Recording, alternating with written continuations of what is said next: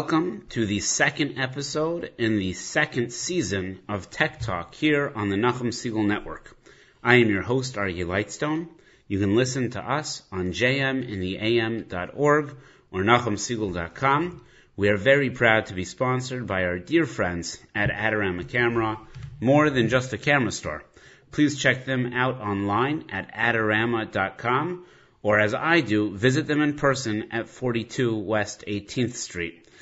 Today is a special, at least for me, hopefully for all of you as well, a very special show.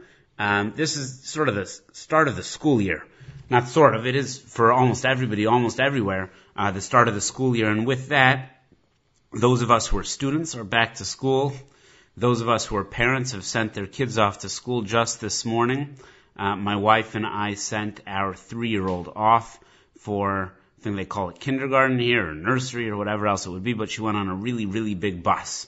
And uh, she was excited. She came back and was told that she's allowed to stand up in the bus, uh, which we told her does not apply to cars, even if the cars are large. But on the bus, she's allowed to stand up, which strikes me as against the rules also, but that's not the purpose of Tech Talk here on the Nachum Segal Network. But parents are sending their kids off to school for the first time or for the 15th time and, and they're going and uh, for many of us it's it's expensive. Hopefully it's an expense that we value and we treasure and we care tremendously about.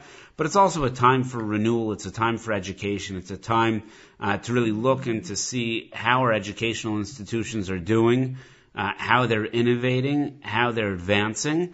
And uh, as those who listened to our shows last year, we know that we had numerous different opportunities. I believe five different episodes uh, had all or part of them dedicated towards various different new entrepreneurs in the field of education technology.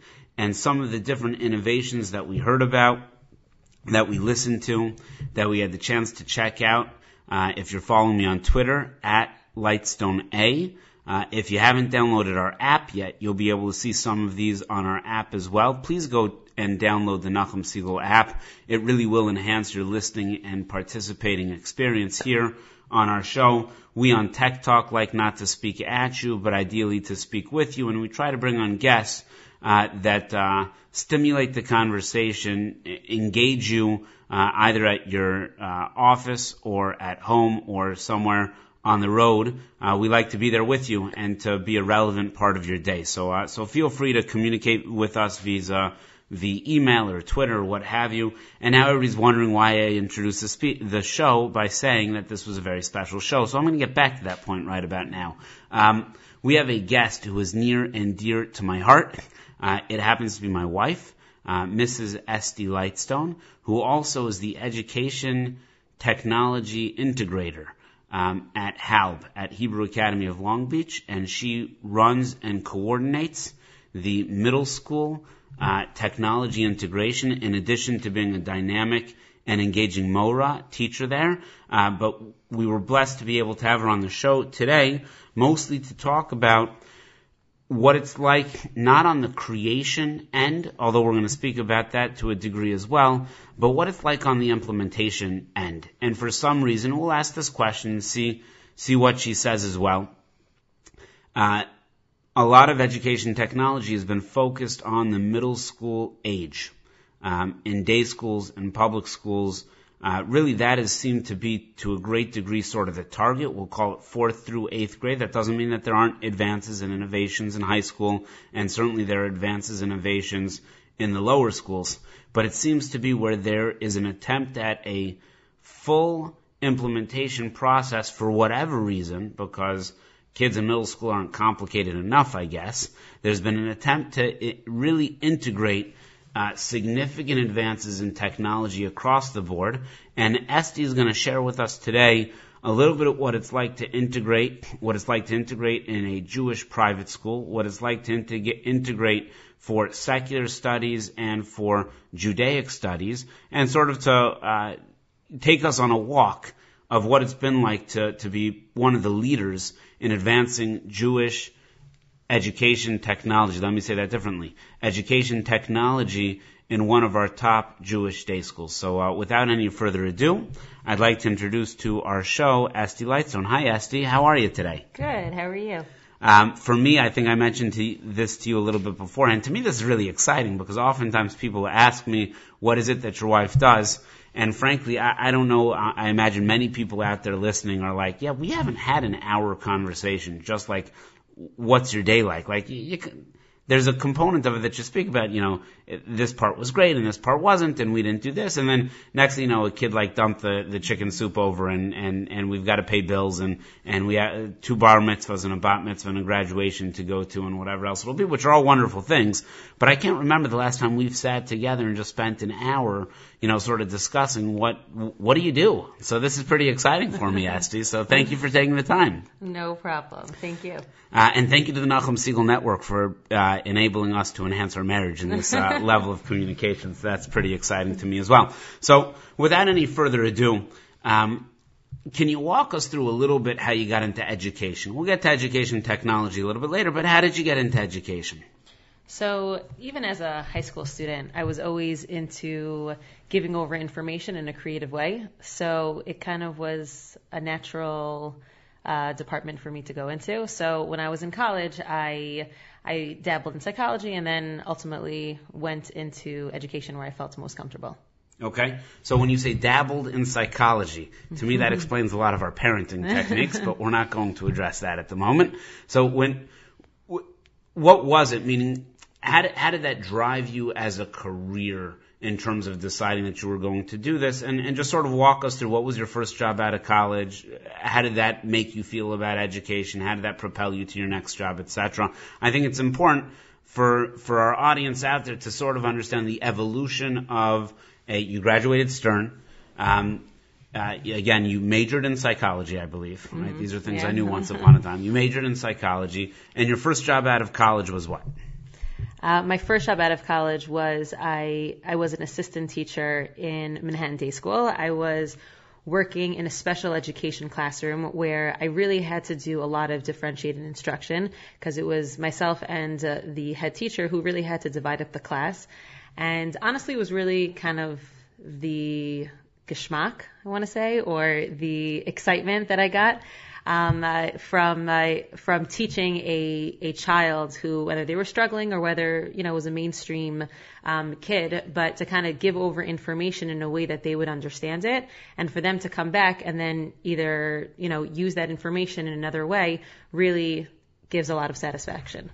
So we're going to pause right here. What we try to do here on Tech Talk is to make sure that while we speak to the audience and with the audience. It's not necessarily at. We try to define almost everything that we say that might not be in the regular vernacular of our audience. So those people in education would certainly know what differentiated instruction is. It seems to be a very popular uh, term. Um, but for those of us who don't, like myself, could you just define to the audience, please, what do you mean by differentiated instruction?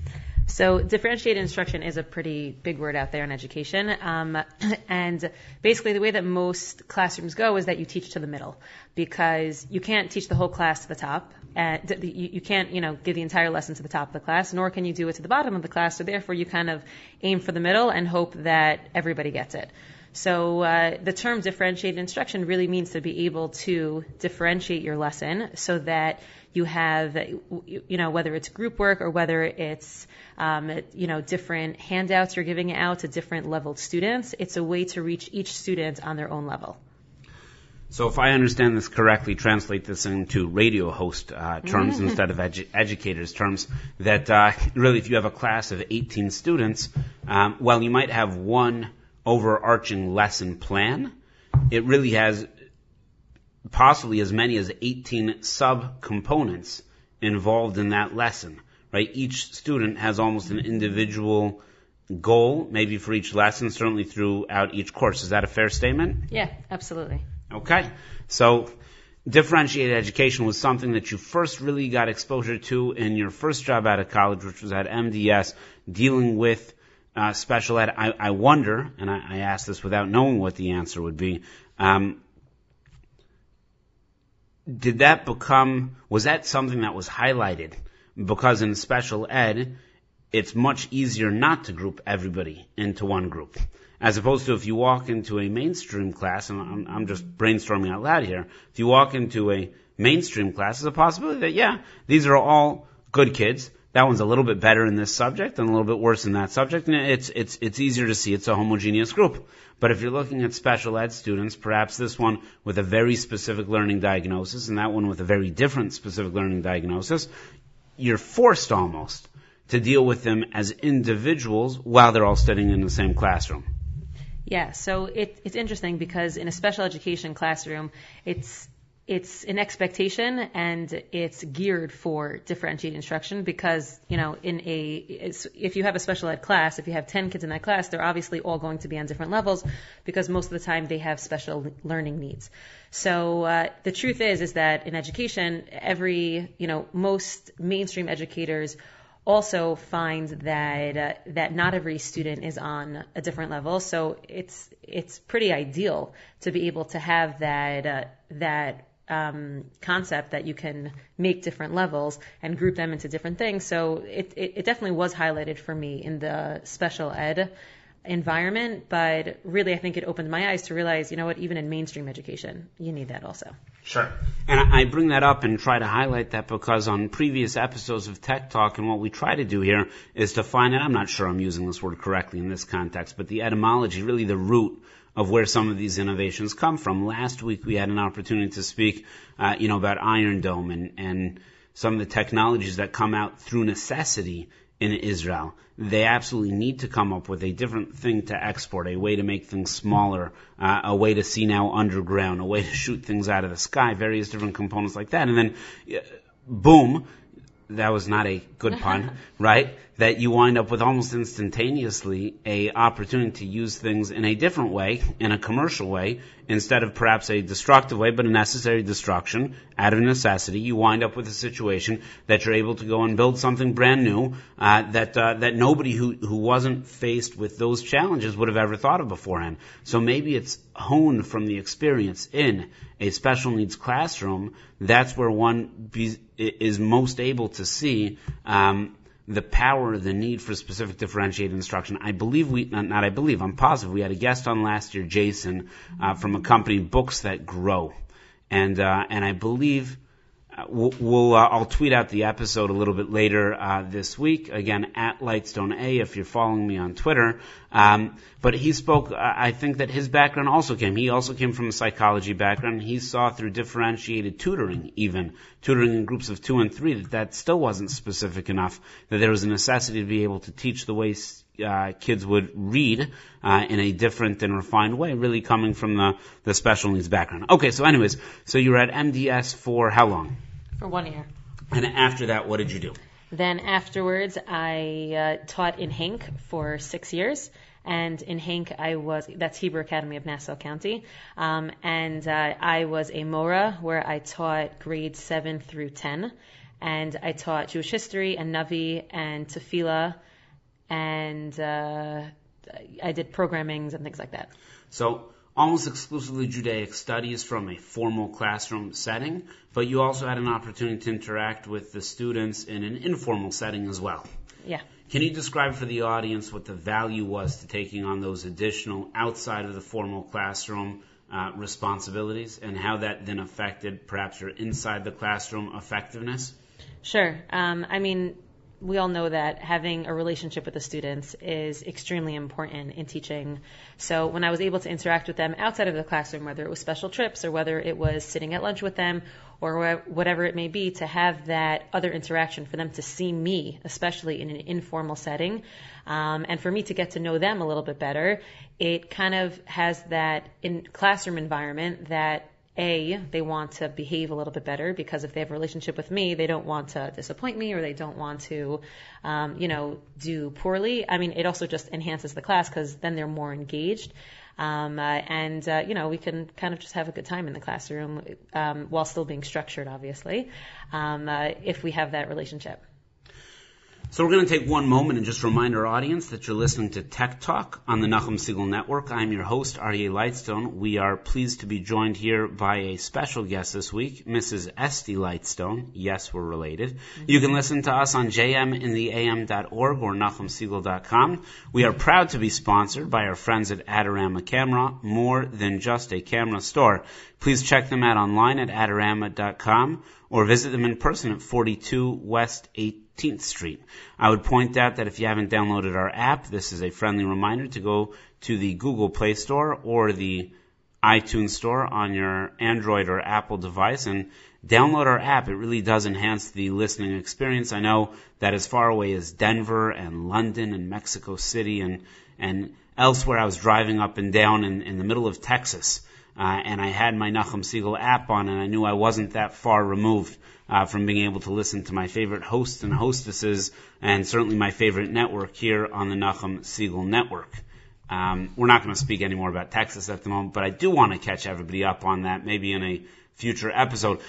You know, when we introduced the show, Estee, I made a terrible, um, I don't want to say mistake. I left out a critical group. Uh, right, we've got grandparents and parents sending their stu- their uh, kids and grandkids off, uh, nieces, nephews, uncles, aunts. Great. Um, we also have students going off for the first time or the 15th time off to school, and maybe they're transitioning to elementary school or middle school or high school or even university or graduate school or what have you. Um, but they're also teachers um, who are going back now. They've been preparing for the course of, throughout the course of the summer. Um, some are walking to their very first job, like you did. Some are walking into a new job for the very first time. Uh, and some have been doing this for 10, 15, 20 years. And I'm reminded as we get to this season on the Jewish calendar, um, that feeling of here it comes again. And it all sort of hits you in September, whether it's the high holidays that are coming up or the school year that's coming up or, you know, after Labor Day, work really starts changing again to a great degree. And you sort of get this feeling. And for me, it's a gut check opportunity to go ahead and say, what am I going to do differently this year? How am I going to enhance my skills, my career, my family, whatever the things are that I'm going to do? So I really wanted, and, I feel bad for not having done this. Uh, we don't give teachers nearly enough credit um, for their preparation in the summer, but also their enthusiasm to walk in on that first day of school. Um, whether it's their first time walking into school, so it might be deer in the headlights enthusiasm, or the 30th first day that they've had. Um, and there's a seasoned veteran who I think understands that you have to capture as much as you can on the first day because the second day is not the first day, and certainly the 150th day is not the first day of school either. Uh, so a special shout out to all the teachers uh, who are probably teaching at this moment while you're probably not while you're listening, but you're going to listen to us on an archive, which is great and fine, and we'll tweet it out, and you'll be able to access us and listen to us on the way to and on the way from. But I want to dedicate the next two or three questions to those teachers, whether it's their first time ever teaching in a classroom, or pardon me, it's their 10th or 15th or 20th year. Um, the first thing that I learned from the first segment is the importance of your relationship with the students um, can and should exist also outside of the formal classroom, and that enhances the formal classroom experience. And that I think is very important. And learn that from from Estee in a in a meaningful and sincere way. Um, the second component is for parents who are out there. Look, it, it doesn't take very much for in today's society for for our flags to go up when when we ask that the teacher is asked to spend special time with our kids or whatever else it would be. Um, and there are clear and appropriate ways that that needs to happen, and clear and inappropriate ways that that must never happen.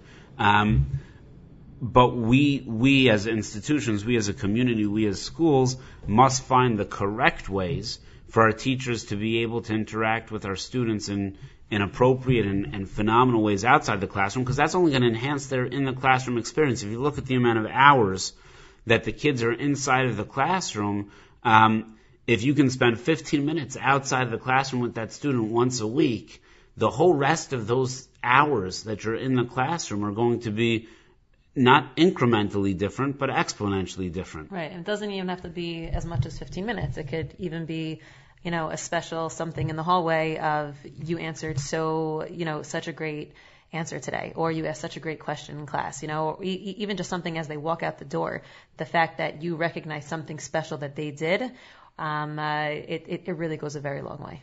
Okay, so I think that's important, and I think that uh, sometimes we as we as educators or, or as parents, whatever else it needs to be, just to, to be reminded of some best practices that are out there. Okay, so you spent you spent seven years at HANC um, uh, honing and perfecting your teaching, growing as you as you were doing that, and then you had a unique uh, uh, educational opportunity yourself. Uh, maybe walk us through what that opportunity was and why you decided that was the right time to grab it in terms of graduate school. So Yeshiva University offered, um, through their Azrieli Graduate School for Jewish Education, they offered a special five towns um, group where it was a two and a half year program. For those of us listening in Mexico City, Denver, mm-hmm. or on a ranch in Texas, the Five Towns is a small Jewish hamlet uh, located on Long Island, New York. Yeah. Thanks. And from as a Denver guy, I'm, I don't I don't like people to assume that they know where the Five Towns is. Right. Sorry. Go ahead. Right. Good job. Um, uh, so uh, what this afforded us was that instead of traveling to Washington Heights, where from um, Long Island it could take anywhere from 45 minutes to two and a half hours, depending on what traffic is. Um, especially at six o'clock or really any time of the day. Um, uh, they uh, they offered to bring the the professors to us, and it was a special group of about 15, about 15 to 18 educators, um, all from local schools and all experienced educate, educators. I was teaching for eight years at that point in time, and I was the least experienced, or one of the the the fewer um, uh, years behind my back. Um, so it, it, it, really was incredible in terms of what, what we were able to learn from the professors and especially what we were able to learn from just our cohort. And one of the focuses, I believe, in that graduate program was um, differentiated instruction, as well as, I believe, components of technology. Is that correct? Yeah, absolutely. Our teachers, our professors um, in the course really wanted to give us um, real and current uh, topics that are going on in education today. Um, so technology is definitely one of them. Differentiated instruction. We had things, uh, you know, we had different courses on, uh, um, you know, special needs students and uh, just different types of courses through many different topics, uh, which was really phenomenal. And so we don't get too much further into the hour of tech talk without getting into the nitty gritty of technology. Let's move into that. Then we'll sort of come back at the end in terms of how you made this pivot because I think the pivot is fascinating from a career perspective, and, and I do like to focus on the the career decisions that the entrepreneurs or the professionals make on the show because I think that part resonates as much as the um, technical components of the technology. But I think it is important for those of us who are listening to the show, sort of wondering what's the latest and greatest? What what role does technology play? You know, I've got these boards that if I press them buttons, you know, things happen in the classroom. That's pretty cool. I don't know how that changes education. Um, you know, I've got these iPads, which is awesome to you know put on top of my notes so they don't blow away on a windy day. You know, sort of what do I do with these things? Um, so really, without further ado, I want to jump right into a couple of key questions. Um, we'll start with small, and then we'll sort of expand from there into big. Um, in the time that now you've been involved in integration of technology at HALB, um, what's been one of the coolest or most unique um, implementations of something with technology? It could be very small, it could be very big, how, however you would describe it, but something that you sort of walked home and said, aha, I really wish in sixth grade or 12th grade or whatever grade it would be that I had that when I was a student. So, um, one of the things that I think is the most powerful tool uh, that technology can assist with in a classroom are the real-time assessments.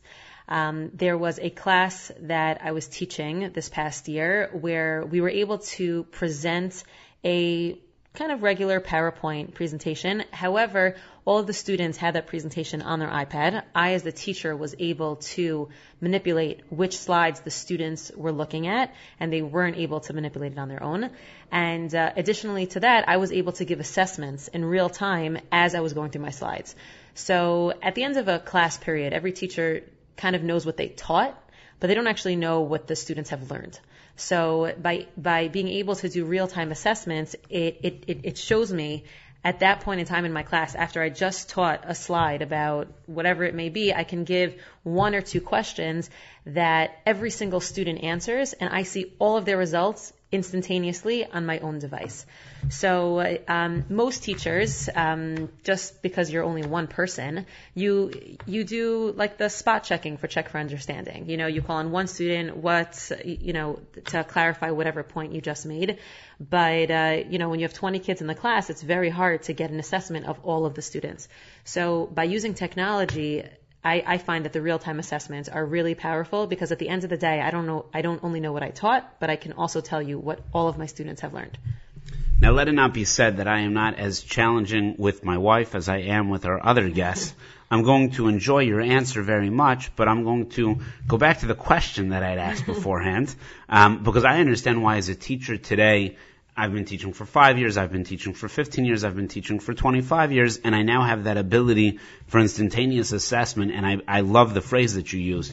I now, a teacher normally knows what they've taught, now there's the ability to know what the students have learned. Did I say that correctly? Yeah. Okay. But if you were a student, mm-hmm. and maybe because you were very grade conscious and you wanted to know exactly what you learned after each class, what have you seen that the teachers have used uh, under your watch and guidance that you would say, wow, as a student, that really would have changed the way I looked at that one class, that one idea, that one concept.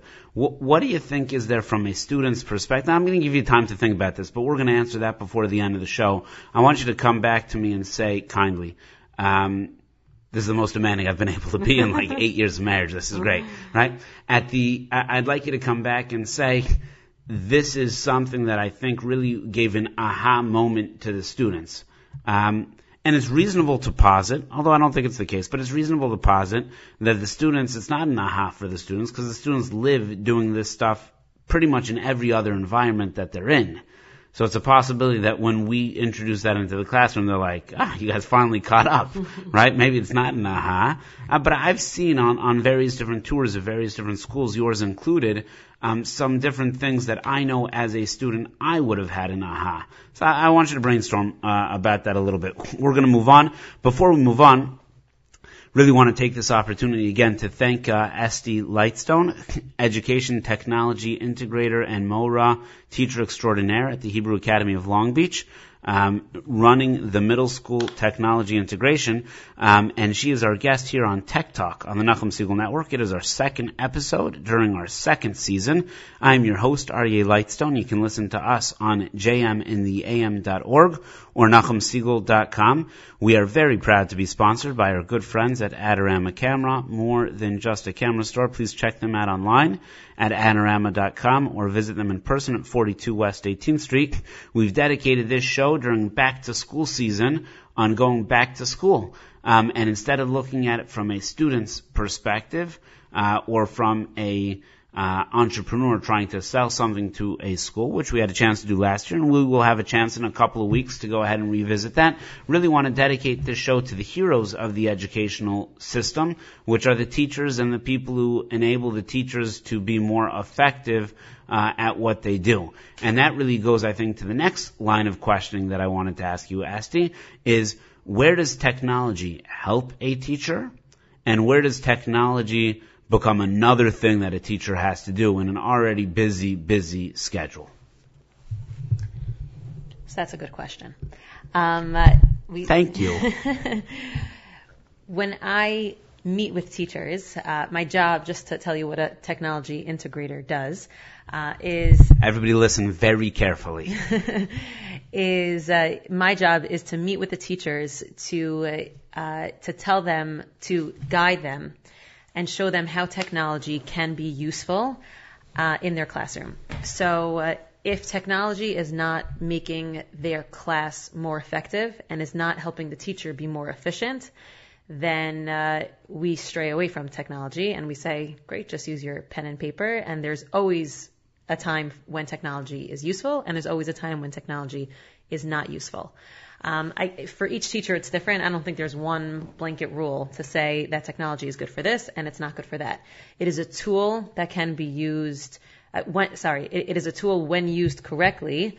Um, and efficiently and with the comfort of the teacher, it can definitely enhance the classroom and also hopefully help the teacher and either decrease their workload or just make their lesson more organized. So I don't think there's one way to say that it's it's good for this and it's not good for something else.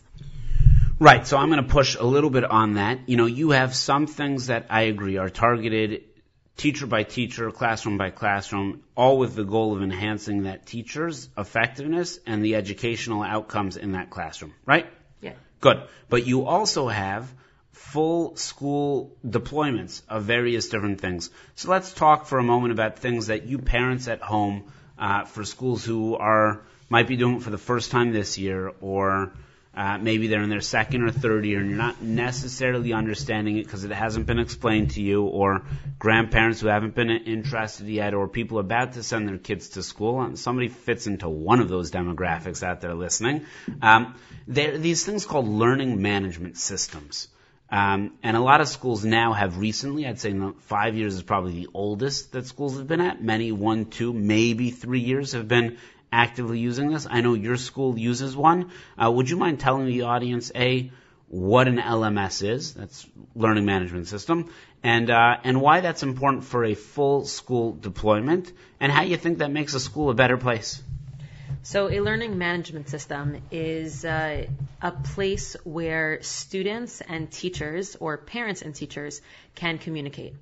So there are many different learning management systems out there. If anybody has heard of them, they're such like Parent Locker or Edmodo or Schoology or Haiku or whatever it may be. Um, uh, so there are many different options um, out there today, and there are always new ones coming. Google just came out with one as one called Google Classroom. I haven't really learned much about that yet. Uh, but basically, what a learning management system is, at the very least, um, or as Halb is using it, we're, we're using the learning management system called Haiku. And at the very least, it's a place to post homework and to post tests and kind of like an online calendar for for the students. Uh, but even more than that, it's a way for for the students and the teachers to kind of interact regarding their subject material in a digital format. So, for instance, uh, we have teachers who can do discussions, or they can do polls, or students can hand in materials virtually to a teacher. So that's beneficial to a teacher because they have less papers to carry around. They know the night before. Uh, or you know, walking into the classroom the next day, they know how many students have completed the homework. If the if the teacher can, or you know, if they have the time or whatever it is, they they, they can even look at the homework uh, before walking into the classroom the next day. Um, and for the students, it's also beneficial because they you know they don't have to write something in and you know write something up and hand it to the teacher the next day. It's also it's there's a lot more of the instant feedback between the students and the teachers. This uh, th- this past year, Halb had the Haiku learning management system from grades 6 through 12. This year, uh, we have opened it up from K through 12, so the entire uh, school is using it. And obviously, the younger grades have it a little bit different. It's you know th- that's more of a parent to teacher communication of newsletters or pictures or kind of like a school web, you know, like a class website where the older grades, really grades 4, 5 through 12, are using it as a two-way street between the teachers and the students. So in addition to enhancing organization, which makes sense to me as, as a, I'd say as a student, but a student in life, I've never mastered organization. Um, so I don't know. True. If, uh, thank you. I don't know if they have haiku for life. That would be something I'd be interested in investing in. But uh, in addition to the organization and instantaneous feedback and the benefits that you explained, what are some of the additional components that a learning management system gives that enhances uh, the life of a teacher in terms of uh, lesson planning from year to year, or being able to mentor other teachers, or in terms of being able to differentiate instruction? How, how is that a tool in order to help the teacher provide better educational outcomes for their students? So the teachers can post on their uh, on their class sites uh, videos or web links or extra help, you know, you know, whether it's worksheets or whatever it may be, they can post additional things or they can also set it up so that a group of students sees a video and a second group of students sees a worksheet and a third group of students um, has to answer some questions. So they can set it up that way also so that certain uh, students are are learning on their own level. Uh, for students who have devices in the classroom, they can also use the learning management system in the classroom. So they can say, everybody open up to Haiku. The first thing we're going to do, or, you know, or, or you can b- break it up into groups. One group is going to be watching a video with uh, headphones for five minutes while another group is working on a worksheet and the other five minutes, you know, and, and the third group, I'm going to be working with them one on one on one. So uh, it uh, really gives so many different options for teachers to use, whether it's in a classroom or or at home.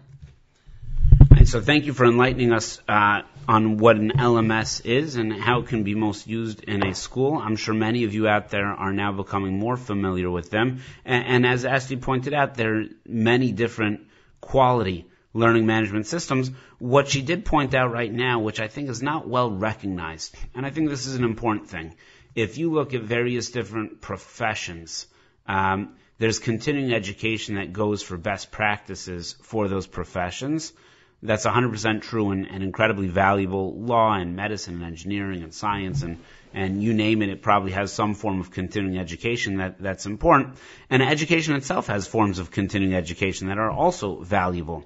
The relatively new position in schools private and public, of education technology, or some of them are called um, uh, chief innovation officers, and uh, numerous different titles for them. I think there are a lot of pretty cool titles out there for a pretty cool um, profession that I, I don't think Estee uh, articulated well enough to the audience the absolute enormity of the things that have been developed in the last three years for the world of education vis-a-vis technology. I know that you were recently at a massive um, conference called ISTE, I believe. Mm-hmm. Can you walk the audience through for one moment what that was like for you, the the breadth, perhaps the depth, the way it would be overwhelming for a teacher who does not have full-time pursuit of doing these things and how you took knowledge from that conference and hopefully were able to instill it for the individual teachers uh, that work with and for you. Um, that was a lot of questions. Try to yeah. do your best with that. So the ISTE conference is the biggest educational technology conference of the year.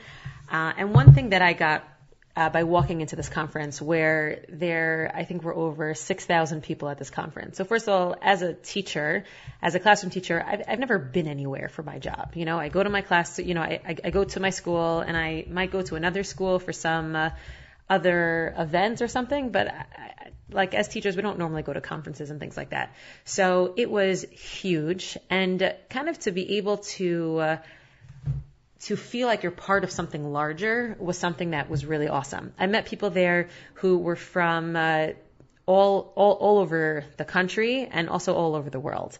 There were people who were presenting who were either experts in the field of whatever they were presenting about, whether it was a program that they were selling or a company or whatever it may be. And they were also just regular teachers that were saying, hey, look at this project that I did with my class. It was really cool and it worked, so why don't you try it too?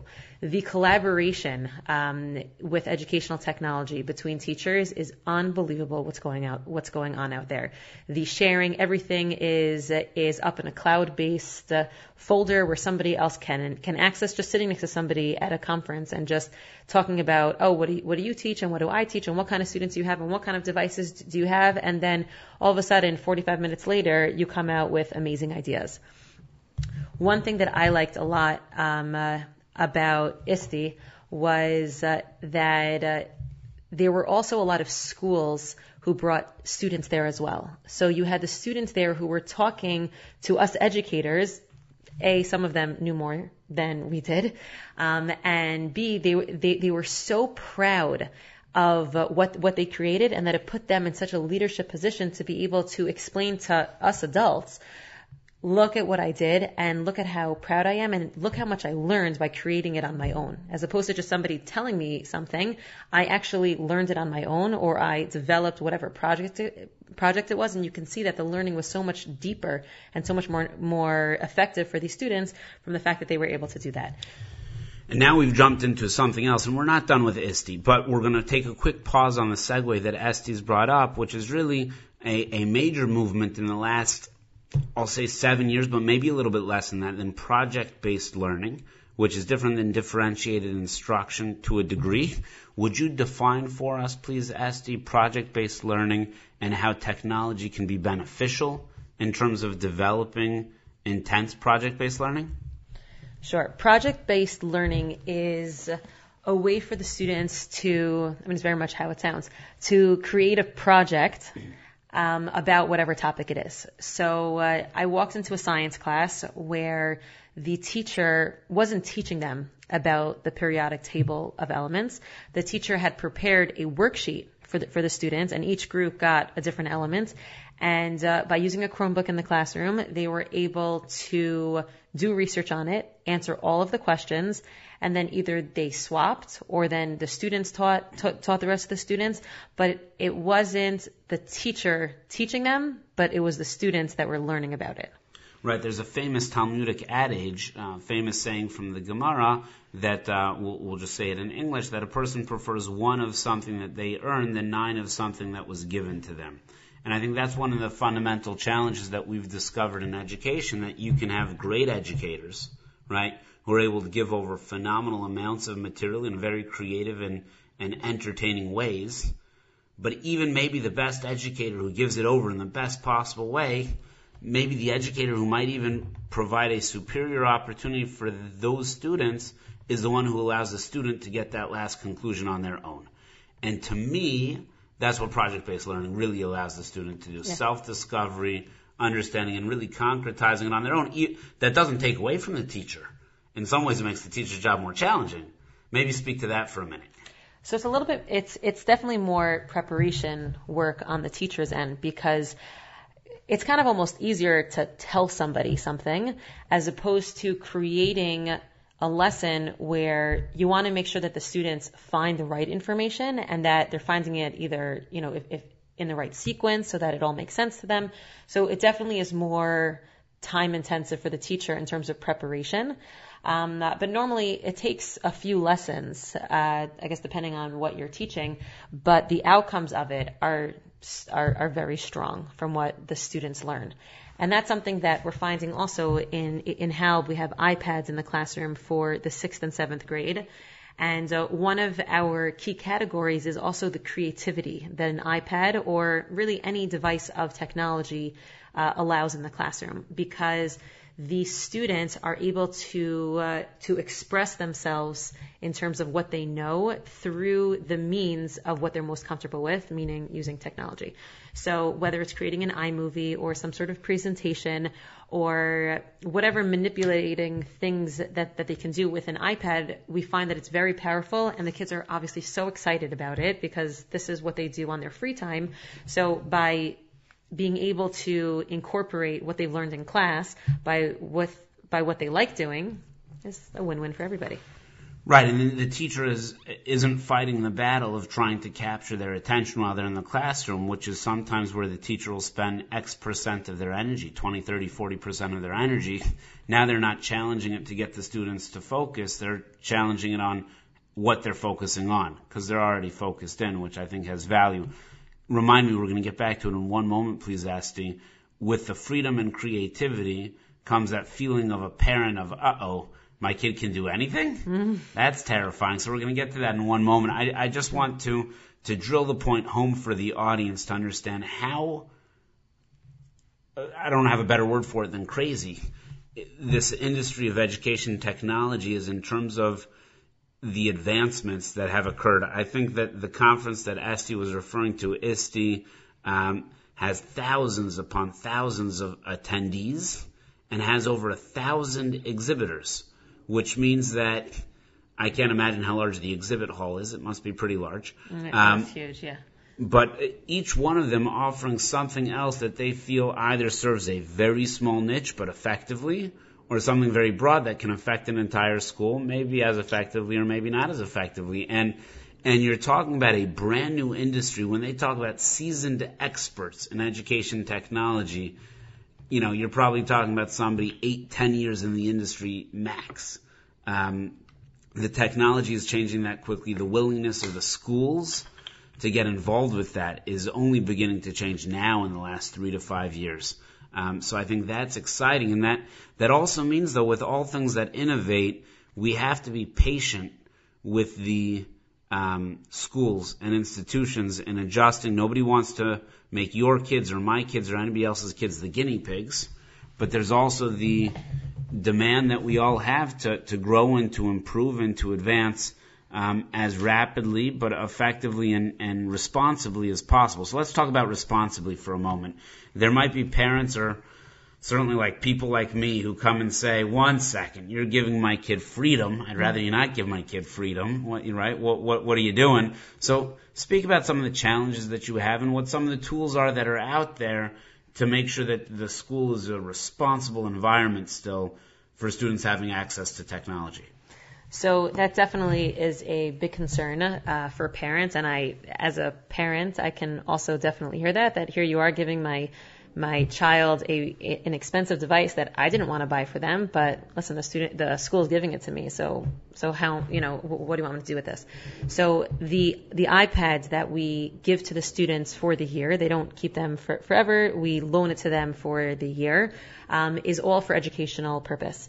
We manage all of the iPads so that they do not have the Safari browser. They have a safe browser on there.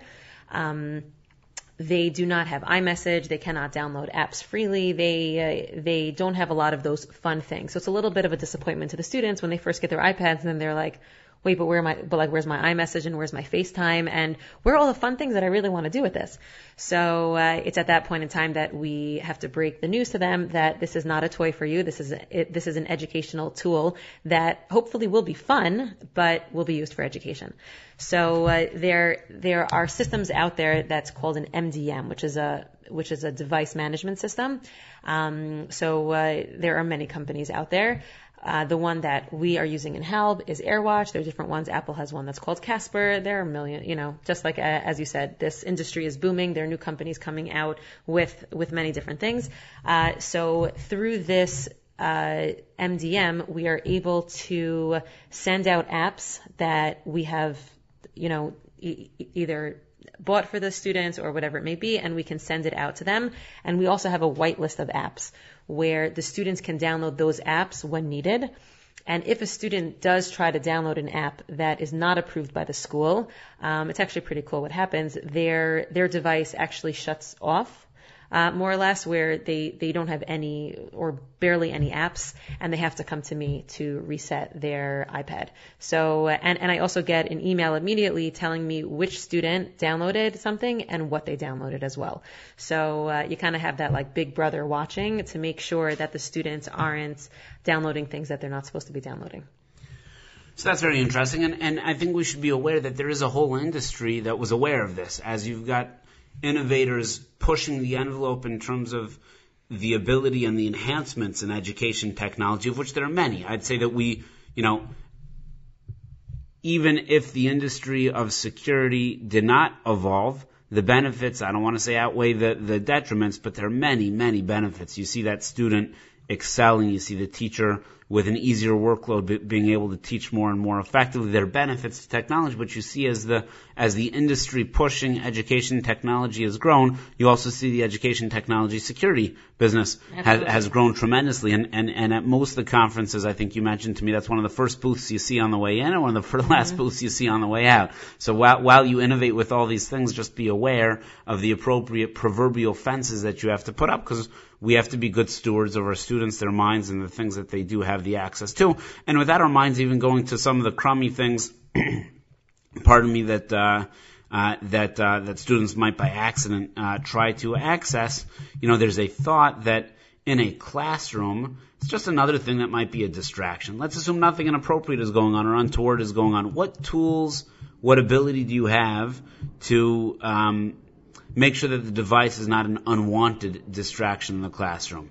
Do you have the ability as a teacher to control uh, their iPads to be able to have like eyes front or to be able to know what they're looking at on the iPad while you're up there as the teacher. Is that something that exists in terms of technology? It does exist. There are certain programs that will do that.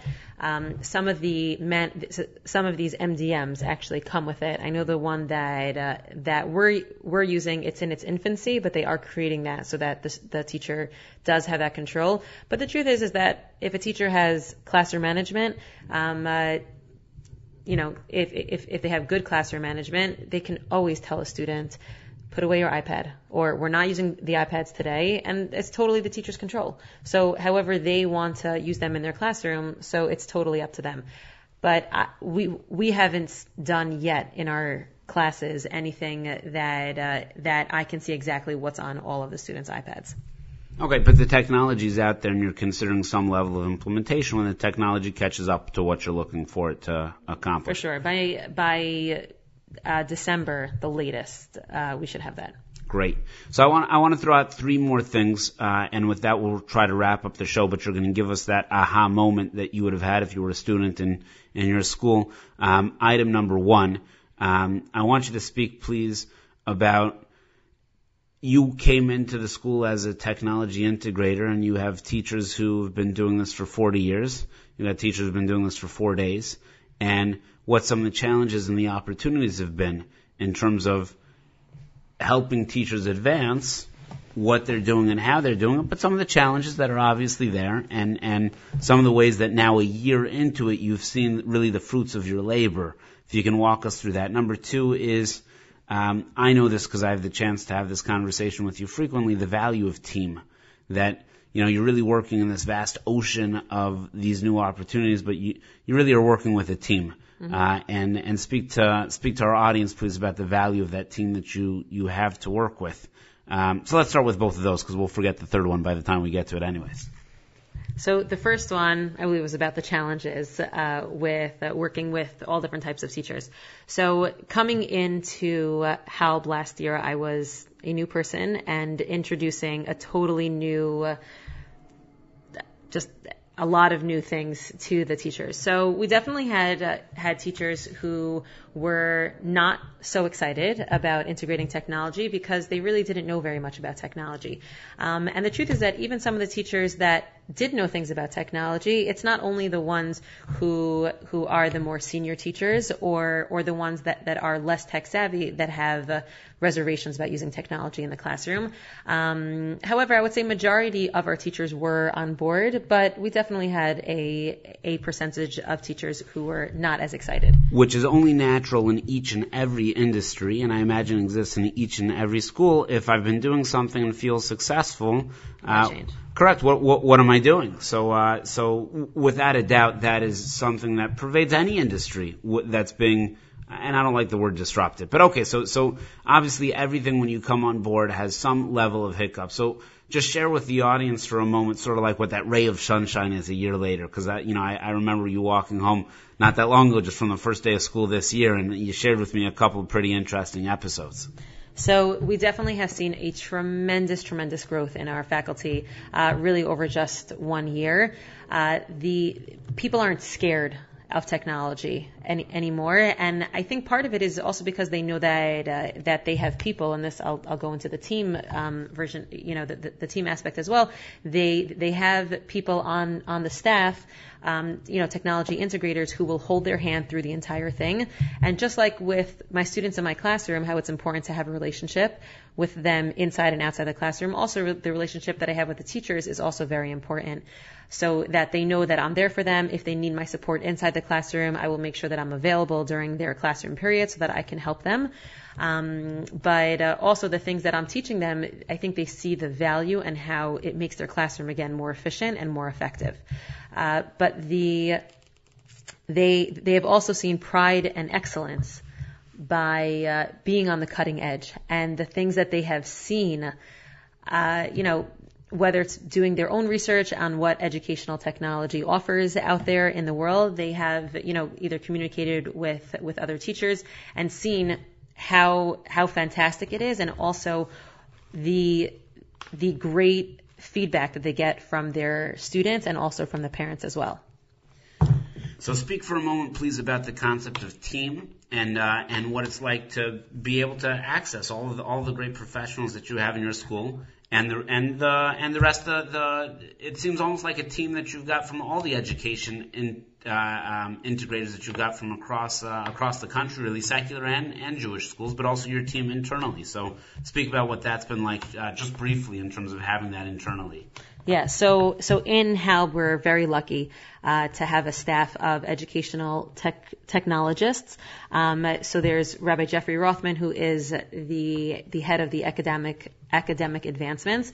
And I am the educational technology integrator in the middle school. And we have Rifki Watman, who's in the girls' high school. And we have Rabbi Aaron Flexer, who's in the boys' high school. And the fact that we have this internal team that we're constantly emailing each other and bouncing ideas off each other. And we meet once a week to say, this, this worked great with, with my division, with my teachers. What, what worked great with you? And just you know, teaching things to each other is is fantastic. And in terms of of educators from other schools, I mean, we've we've visited a lot of different schools, and hopefully this year we'll be visited by other schools looking to uh, to enhance their their educational technology program.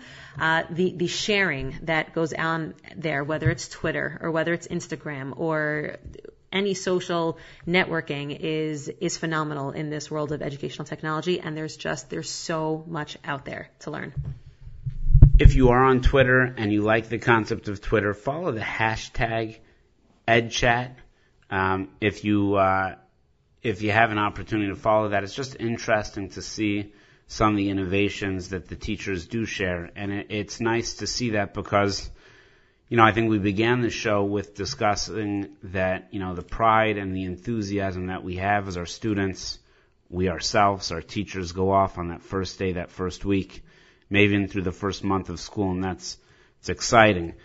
That will at some point in time wear off or slow down a little bit, and, uh, we'll, you know, have our frustrations and our challenges and whatever else it'll be, uh, but also for many of us, significant investments, uh, of time, of real money, of uh, commitment, and uh, and for us to know that uh, that it's really the best interest of the students uh, that's being looked after for uh, advancements in technology and all sorts of other things. To me, I think gives me a lot of satisfaction with the way the industry is moving, and and I would say maybe five six years ago.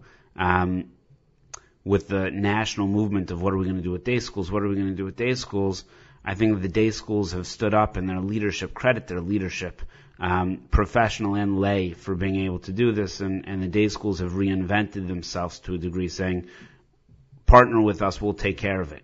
And to me, that's that's exciting because we know that is a lifeblood uh, of what we're looking to accomplish. So I've given you a little bit of time.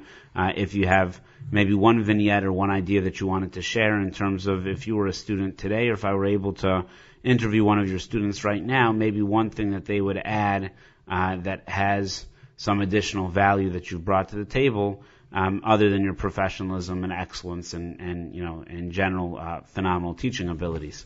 Um, but what what might that be, Estee? So I think a student who's normally very shy, who uh, either doesn't participate because um, you know they're nervous about what their classmates are going to say, or they're just naturally shy, so they just don't raise their hand. Technology gives them the opportunity in, in a classroom to express themselves either through a digital forum with the other students or directly to the teacher so that the teacher knows, hey, I really am on board and I really know what's going on and I want to show it to you, but I'm just not that kind of person that's going to show it out loud. So whether it's during class, whether it's in an assignment where they can create, you know, they can express themselves in a different creative way, it allows all students to really participate. And I think that's probably how we're going to close the show, sort of how we began it, whether we're sending our three-year-old off for the first day or we've got a kid starting their last year of college or even graduate school. Um, it's for all students and uh, and all of us we're, we're all lifelong learners uh, to a great degree. Uh, you know, I think that education technology would have made my education career maybe smoother, but I would have lost one of the primary excuses that got me by of I forgot my homework or I lost my textbook or I can't call any of my friends after my eight o'clock bedtime or whatever else it would be. Um, education technology really at the at the base level mitigates all of that. At the advanced level, just walk into one of these classrooms, pay a visit to many, uh, one of the many uh, day schools and public schools that are advancing in education. See the smile on the faces of the students and the teachers and the administration, not just in September, but in December and in March. And, and you'll see that each day and every day uh, is a new learning opportunity and is pretty exciting. Estee, I really wanted to thank you uh, for spending this episode with us, explaining to me, uh, but explaining to our audience uh, what you do, why you love what you do, and how you've been able to succeed and how it's really a growth uh, position. So we very much appreciate that. Thank you, Estee. Thank you so much for having me on your show.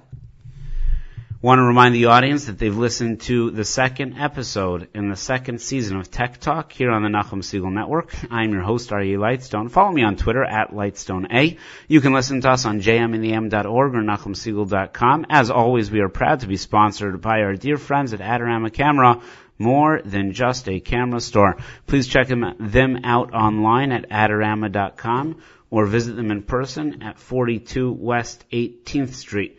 You know, we normally try to have a connection between Tech Talk and the land of Israel, the state of Israel, the innovations coming out of Israel.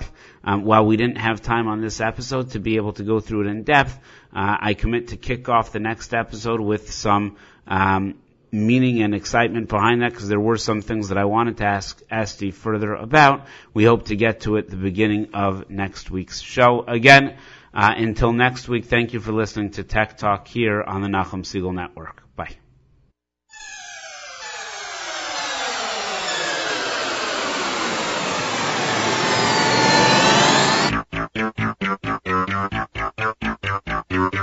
Thank you.